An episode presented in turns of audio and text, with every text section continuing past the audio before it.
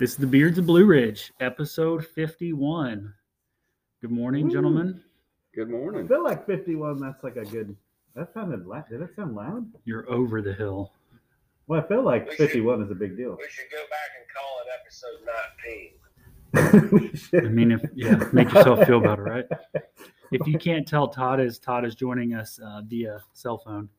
Um, remotely. it sounds pretty good. I'm under I'm under quarantine. Yeah.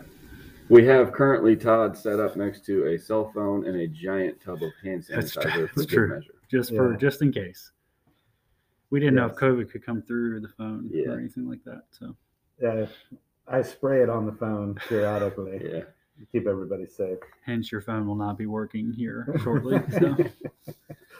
Anyways how's safe. uh how's everybody doing we're we're the the final countdown to christmas here um it's Getting e- excited. it's usually either like really exciting or you're like wow it's really busy right now I think I feel excited. I Yeah. do. I'm fired up. Yeah. My uh, once i work through the shame you know i'm good but we won't get into that this morning so the uh, we're working out our, our issues here. Sure. on But I'm air. excited because Santa is visiting. Yeah, But- see, As long as he's not I've- quarantining. I've got a different take on that. He's Okay. now not showing Yeah, yeah. He's- Santa doesn't want to. and the elves, around here right this morning went a measuring tape. 40 feet away and six feet away from santa now has santa now has the nice list the naughty list and the quarant the quarantine list Yeah. He cut his trip time in half because all the people he's not going that to he's not see. going to see, Yeah. Which is causing them a lot of shame. Is what I'm picking up from you. Apparently, yes. Yeah. Yeah, it's it's uh, I mean again like I said it, I don't know that addiction made me feel ashamed is what I feel with potentially having COVID. Potentially having COVID. I like how he Mhm. yeah, Well, clarified that. I took, I took two at-home tests and they were positive, but I have to go get the legit PCR test. Which and then I told my boss, and he said most of the false po- false negatives are the issue with the at-home test. The positive, when they're positive, it's pretty accurate, but I don't know. yeah. I used to make Sounds a, like I used got to I used to make claims for false positives with drug tests too. Sure. Yeah. I'd be like, listen, here's the science behind this right now. Anything could happen. They'd be like, well, you're popping hot for THC. The, What? the whole thing doesn't serve to because there's this weird, weird dynamic of like, if, if somebody gets super sick with it, you go from this um, initially like shaming this feeling of shame to then. Um, oh, you're concerned about the person, but I, I just don't understand. I because I, don't feel like I did that to people that were COVID positive that I I knew known and said, but that's kind of what I felt. It's this like underlying sense of stay away from me, and I get it, but you could do it nicer than what it's. I feel like it's been done. I feel like I sent you a text that said, "How are you?" Yeah, well, I'm not Very nice. about you guys. See your own family, like oh, yeah, yeah. Oh yeah, neither of my families would hang out with me if they thought I had it. Yeah, I'm not. uh, You know, that's weird. I don't know how to explain. I just wasn't prepared for the, the mm. shame that I feel about it, the dirtiness. It is Well- a different dynamic. I think it brings up our own stuff. Is what I think. Yeah, maybe some selfishness on people like, oh, I don't want to be impacted by having to deal with that, you know. Well, everybody gets afraid of it, right? And then whenever we're afraid, we're not thinking clear. At least I'm not on either side of it. So then we tend to react to people. You know? So you admit that you've been mean this morning to Brad over all of this. Yes. No, probably. If anything, Just Graham. I didn't take away Graham's shame. Just Graham. I contributed Brian, to we've had a lot of fun because we've been debating stuff. But but Graham, I could I could feel that he felt a little shame over the prior conversation about distance. And then I, I didn't remove that from him. So if anything, that was more that. Ryan, I totally feel good about it. Because we just been having fun. Yeah, It's a really good therapy session It- we have going it's on right now. Yeah. it's good time. Well, we we hope you uh, get good news and you feel better, Todd, here shortly. Well, I don't feel bad. That's the thing. I mean, you know, outside of the, just congestion and whatnot, I, I had one of the best workouts of my life like two days. Outside of congestion, Fever, lung, cough. fever, You know, muscle You pain, know, I aches. the fever. It's the congestion, runny nose, um, a little bit of a cough, mild headaches. Uh, This is going to segue yeah, into our talk yeah, about denial. In a gym, like my home gym, kind of resolve that stuff. Yeah. I think now just to kind of rub it in a little bit since we're in Todd's office, we should decorate it in like yellow safety tape and hazmat suits and stuff like that Yeah. when he comes back. It, Now, I will- I will Plastic say, everywhere. Doing legs, doing a leg workout with COVID is probably not the smartest move for anybody out there listening. So for all our COVID infected listeners who are trying to work out right now, don't do your legs. Yeah. Rest up. You Take- know- take you know, uh, it takes too much oxygen from your body, and then you, you feel super winded. You know, Wim Hof says that his breathing will help with the congestion. Nice. Again, that's his his own unscientific claim, but um, Sure, sure. that is his claim. So I like that. I like that. Well, so what?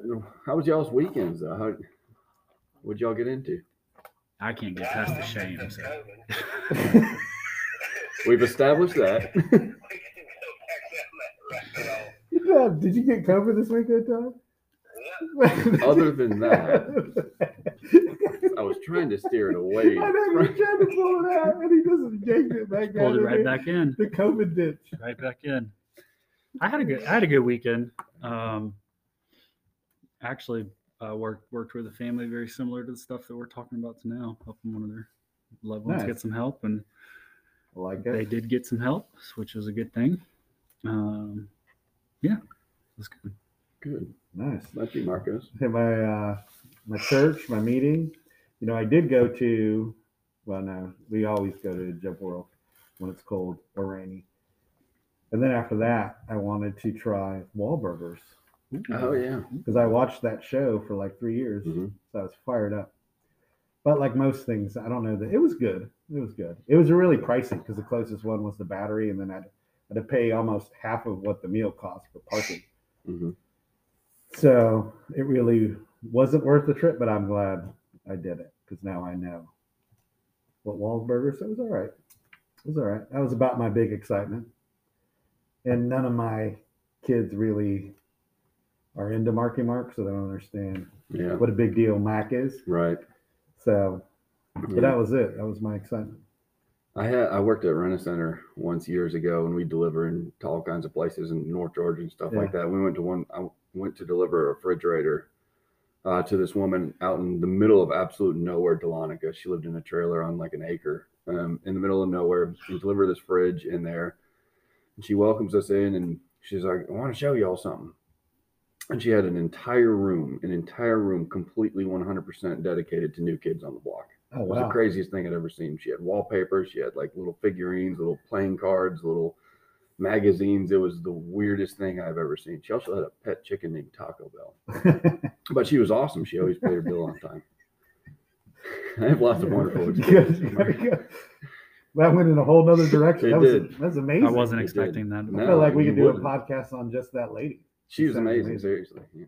Yeah. In fact, the only time she didn't pay her bill is when her pet Taco Bell died. She came into the store Well, I the day that. after. She was very sad. That'd be sad.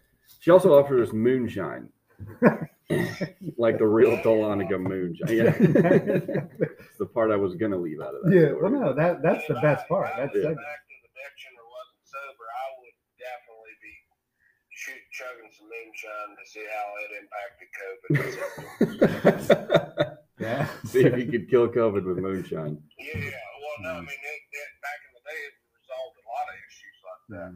Heck, you could you could have it to, to run your two stroke motorcycle back up in the mountains, you pour a little bit in there and it runs like gas, or you just down some of it and then get rid of whatever virus you got. I, well, I don't think it got rid of it. It probably covered it up. No, it But- burned all. I don't know that that's, again, I don't know that that's scientific, but I like where you're going with this. Well, and, and I think much like much like the world has set up um, some boundaries for me and not really, but basically imprison me inside my. Um, I think you know we Self-pity. continue the combo we had last week. right? Boundaries With our loved ones who are struggling with addiction. That's- a beautiful uh, segue. Wonderful Yeah. segue.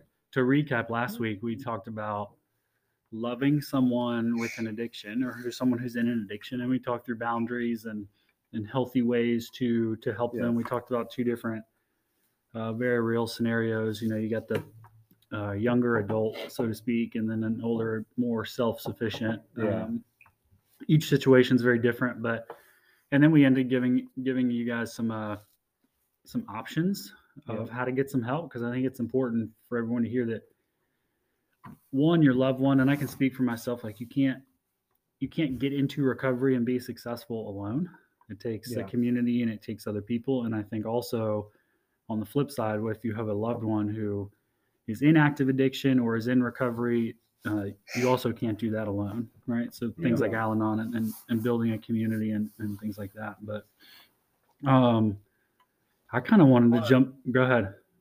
I, I think nailing down some more specifics and people can keep in mind or do as their loved one or significant other, whatever, going through the process. I, you know, I think one of the, the most important things is first that person, not the person trying to get sober in recovery, but the person that, that loves that person.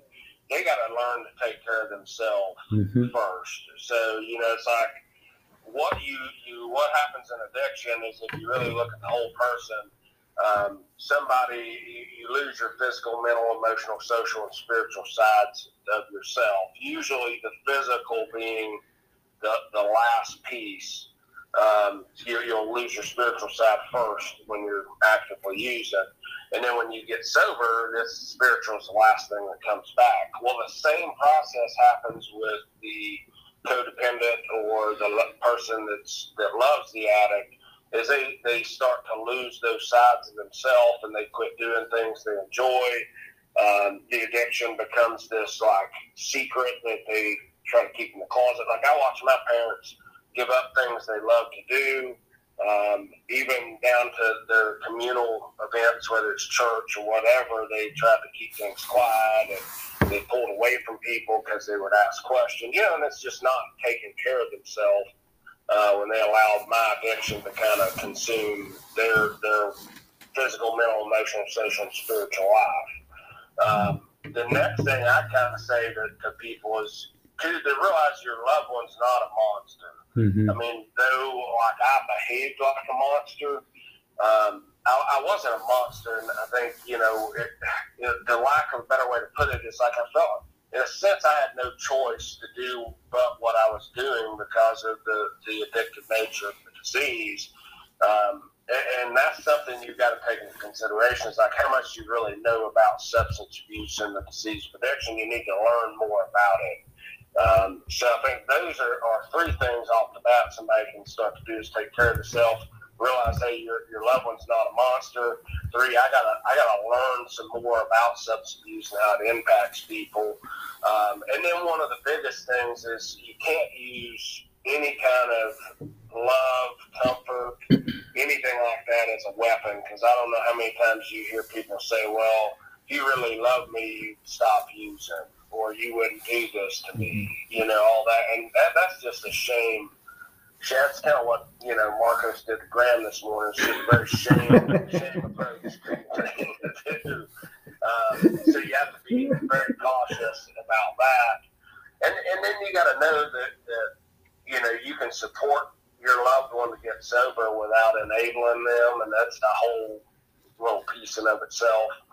Um, know that they got to learn from their own mistakes and, be prepared that, that recovery is a long term, lifetime mm-hmm. process. Yeah. It's not a you go to, go away for thirty days and you should be good.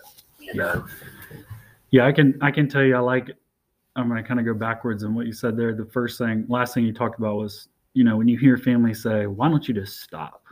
Like I don't, I don't understand why you're doing what you're doing, you know. And I can tell you from my own experience with with my dad and my family, and with me working with families too. Usually that comes from again, just a lack of knowledge around what is actually happening in inside the brain, um, and and lack of knowledge just overall in addiction, right? So I, I think I agree with that, Todd. For for a lot of these people, is go whether it's seeking help or going to seminars, whether it's things that we have at Blue Ridge. There's other places all over Atlanta that you can that you can go and and get some really good education on what's actually happening and what addiction is and and you know how basically your brain is just hijacked by a substance right? Now that doesn't I, that doesn't necessarily let you off the hook for for for things that you for that your loved one has done. It doesn't make it okay but at the same time yeah there's a very real uh just incapable of making good decisions incapable of not using you know because it's just it's just hijacked by a substance.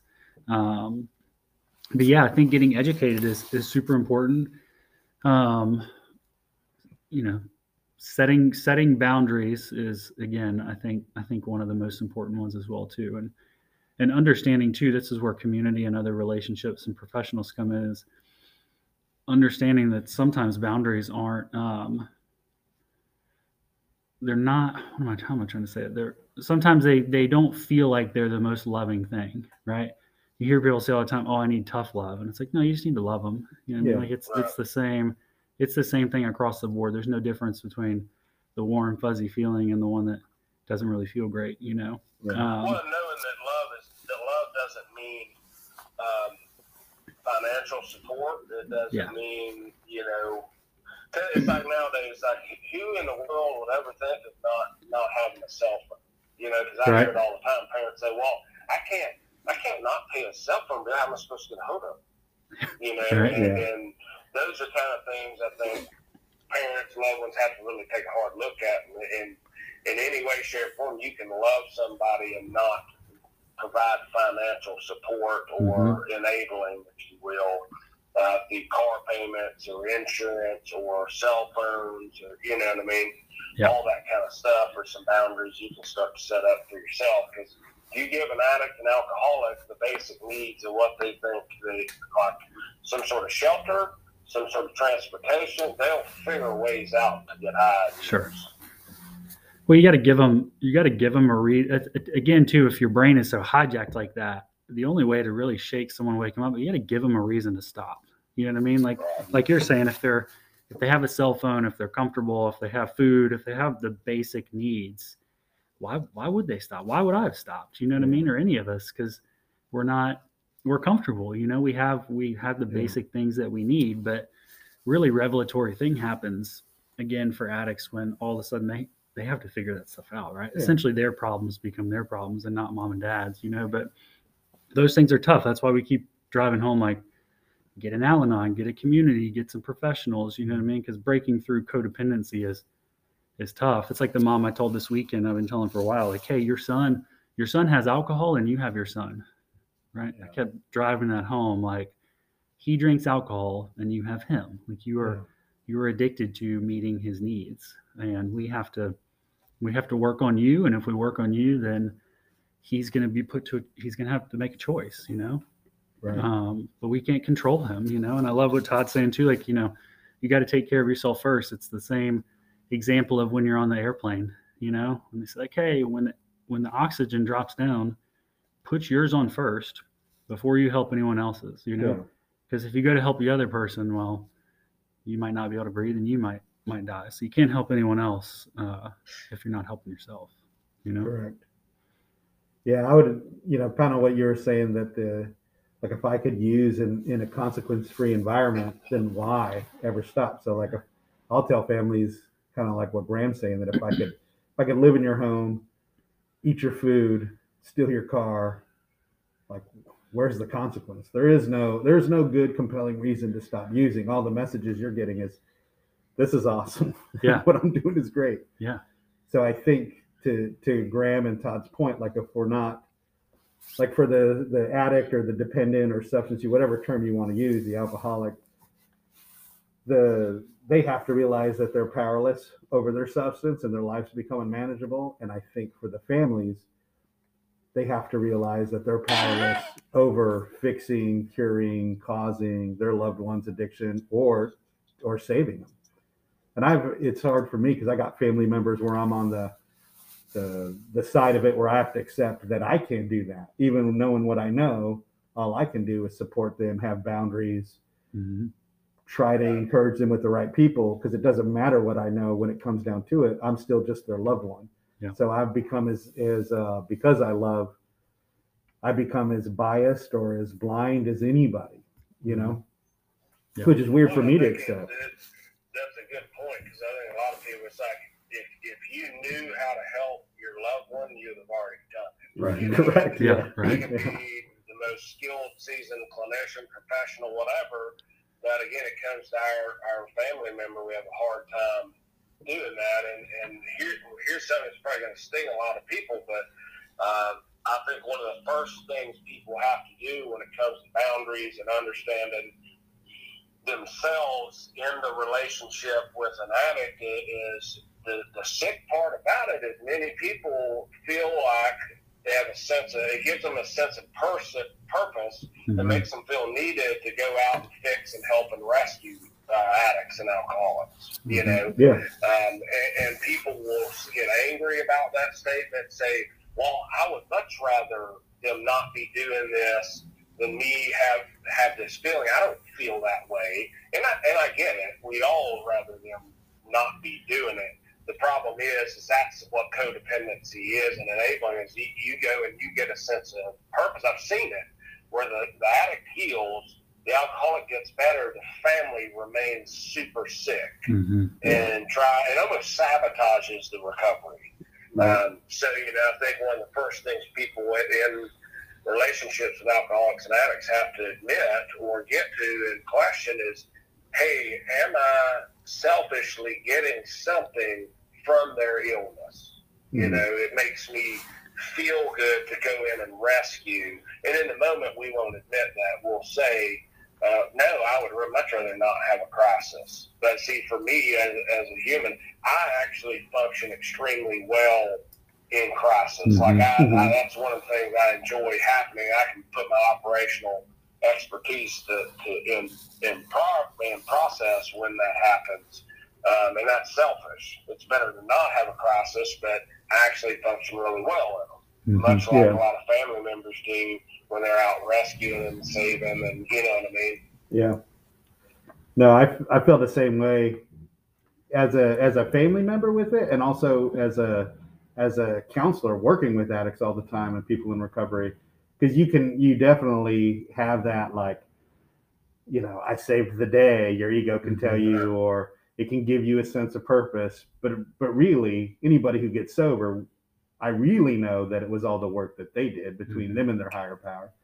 If they're Yeah. appreciative of anything, it just means they're doing what they need to do, right? But but to your point, like I still have to watch that on a daily basis with my own family members that are in recovery or using, and then also just with the the my job because I can get into all those things that you're talking about, and the the part of me can love to rescue, love to have the answers. I love to to be the guy that knows the thing that can help. You know what I mean? Like Yeah. all all that goes right into the ego and gives me a false sense of no, really, I'm powerless.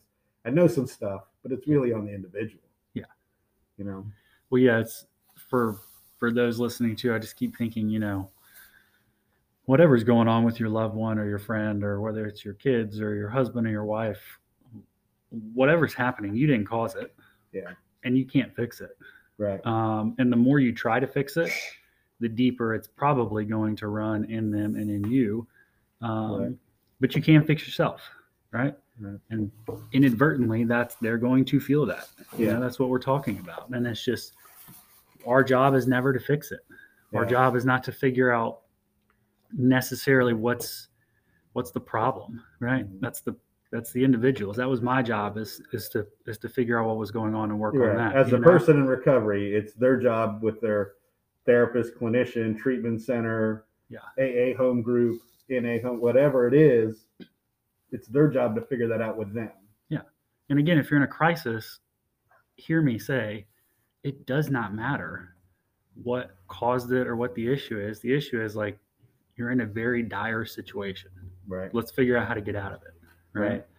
Um, but it's tough, man. It, it really is. It's tough. It's not impossible. It's just it's, it's tough. Well, know? and even if you think about, because to me, like the figuring it out, at least for me, is like an illusion of control. Because then if I figured it out, then you don't ever have to go through it, or you can remove it. It's almost like then you can remove your your alcoholism or something. Yeah.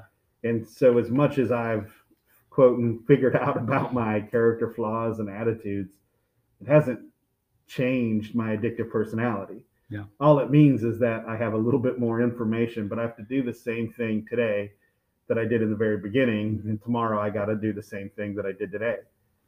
So there really is no figuring it out in the sense of of you get the cure. At least not that I'm aware of. Yeah. At least not for me. Yeah. The other thing I run into is people. I'll I'll talk with people and I hear a lot. Well, how do I know when the right time is to intervene? Well, I tell people is right now. Yeah. You know I mean? The fact that we're having this conversation tells me that you, we need to work on ourselves and intervene or, or help them out, right? And I say, well, you know, they're they're still functioning, they're going to work, they haven't lost their job, they haven't had legal, and I say, well, yeah, not yet. You know, like addiction's progressive. It Right. it gets worse if it's not treated and, and unchecked. So there's never a that's that's like saying, well, you know, I'm not gonna intervene on so and so getting cancer and trying to help them because they don't really have any symptoms of it yet. yeah, they don't need chemo So, yet. Yeah, So we'll just let them keep smoking Yeah, Right. because you know what I mean. Or So it's- that's yeah. the insanity of it is is people look at it is if something external is supposed to happen first when they don't realize the internal damage that's already been done. Mhm. you Right. know? Like you don't you don't like it to me the metaphor like what you're saying would be like it's just stage one cancer. We don't really need to intervene till it's Yeah. four. Yeah. You know what I mean? it's Like life threatening yet. when it becomes but that's that's where you you're in big trouble when you're intervening on stage four you know Yeah, yeah. you're better off at one or the earlier stages whatever that is before that Yeah, I agree. so always I be was telling proactive My nephew, you know, we talked a little bit about, you know, the today's world with the type of weed that's out and all these designer things. And it's like, you know, at the end of the day, it's just not. It's just not worth the risk, you know, Yeah. to, to experiment, you know, Yeah. at a young age. Like for me, if I was talking to a young person, um, it's just not worth the risk because the, the consequence can be so severe the first time um, that it, it can destroy your life for good. You know, Yeah, I've seen sure. people 18 years old smoke spice and not come back. You know, yeah Yeah, I mean you're playing you're playing Russian roulette. yeah For seriously, you're you're basically just spinning spinning the revolver and hoping like I hope I hope there's not a bullet in the chamber. You know. Right. Um, yeah, I, I totally agree. And, and things are so different now. Even even like to use that example of, of smoking weed, you know, like it's I tell families now like it's very different from 15 years ago when I was, you know, right. things look very, very different. And with the vape pens and all this kind of stuff, like it's all it's just not worth it, yeah you know? Um because it can you can it can take you down and, and will a very dark road that unfortunately some people just you don't you don't ever come back from yeah. you know? And it's not it's not worth the it's not worth the risk right. you know? Well, Um, I think too, looking over, I, we talked about a little bit last time, but talking about the early signs that somebody's doing the right things in recovery and boundaries you need to have. I think Brian may be well suited to, to talk about too, and that way families can kind of see are they doing the right things. Well, and that's a really hard thing to to be able to understand is because the question that Todd posed to me last week was, what does it look like when you know somebody's it, it looks like they're starting to get it or they're starting to get on that path, they're starting to to get down that direction. I think the thing that I typically tend to see in somebody is, you know, all of a sudden they start to see a little bit more hope. Yeah. There's there's some hope in there. So it turns from like the negative consequences to here's this thing that I'm driving towards or this mm-hmm. thing that I'm looking towards. But you guys really touched on it. It's like, well, what can I do in terms of holding boundaries and stuff like that? I don't know the right answers to all those things, but what I do know is I have to continue to work on myself. And there are there are Yeah. things, there are boundaries that I have to have that I can't compromise on. Yeah. Well, what we're gonna do, and we're back for And better than ever. better than ever. We we ran out of time. I won't I won't blame it on any one person. Probably the person who's not here in person. But no, but we I can be long winded, you know. so. yeah right yeah, but you were. That's impressive with COVID. exactly. Yes. Well, what we're what we're gonna do is is This leads to conflict. we just finished up part two. We're going to be back next week for part three, and we want to talk about the differences of there's you got to get healthy, like we talked about. You got to have boundaries. You can work on yourself, especially when your loved one is in active addiction. But it doesn't. It, it's like Todd's. I think Todd said earlier. Is it's not a treatment's not a magic wand. You can't just be like, oh, I got them in treatment and I'm good, they're good, everything's fixed. Like it's a long, it's a long term, lifetime process. And I think uh, we can have Brian lead us in the discussion of early recovery, what that looks like for your loved one, and then also how things look similar but might be a little bit different as far as working on yourself, boundaries, all that kind of stuff when your loved one's in treatment. And then we can Yeah. also discuss aftercare because I think, I think again, people think, oh, they go to 35 days of treatment and they're done. It's like, And it's no, all no, no, no, no. We're just getting started, folks. So um, I think we can do that next week after we all have a Merry Christmas. Not all of us. No. yeah, no, most of us, unless unless I've been infected, and then I will be in some basement texting Todd. I can't be. Well, I think that we could we could probably get together and have Christmas. That's true. Yeah, That's yeah. true. Do a Oh. COVID Christmas Well, podcast. yeah, like, Well, let's wrap up there. And Todd, we hope you feel better. Thank Yep. you guys for listening. We'll be back part three next week. Hope Yep. you all have a Merry Christmas, Happy Holidays. Um, hopefully, Yes. Santa doesn't pass over your home this year. But see you guys next week.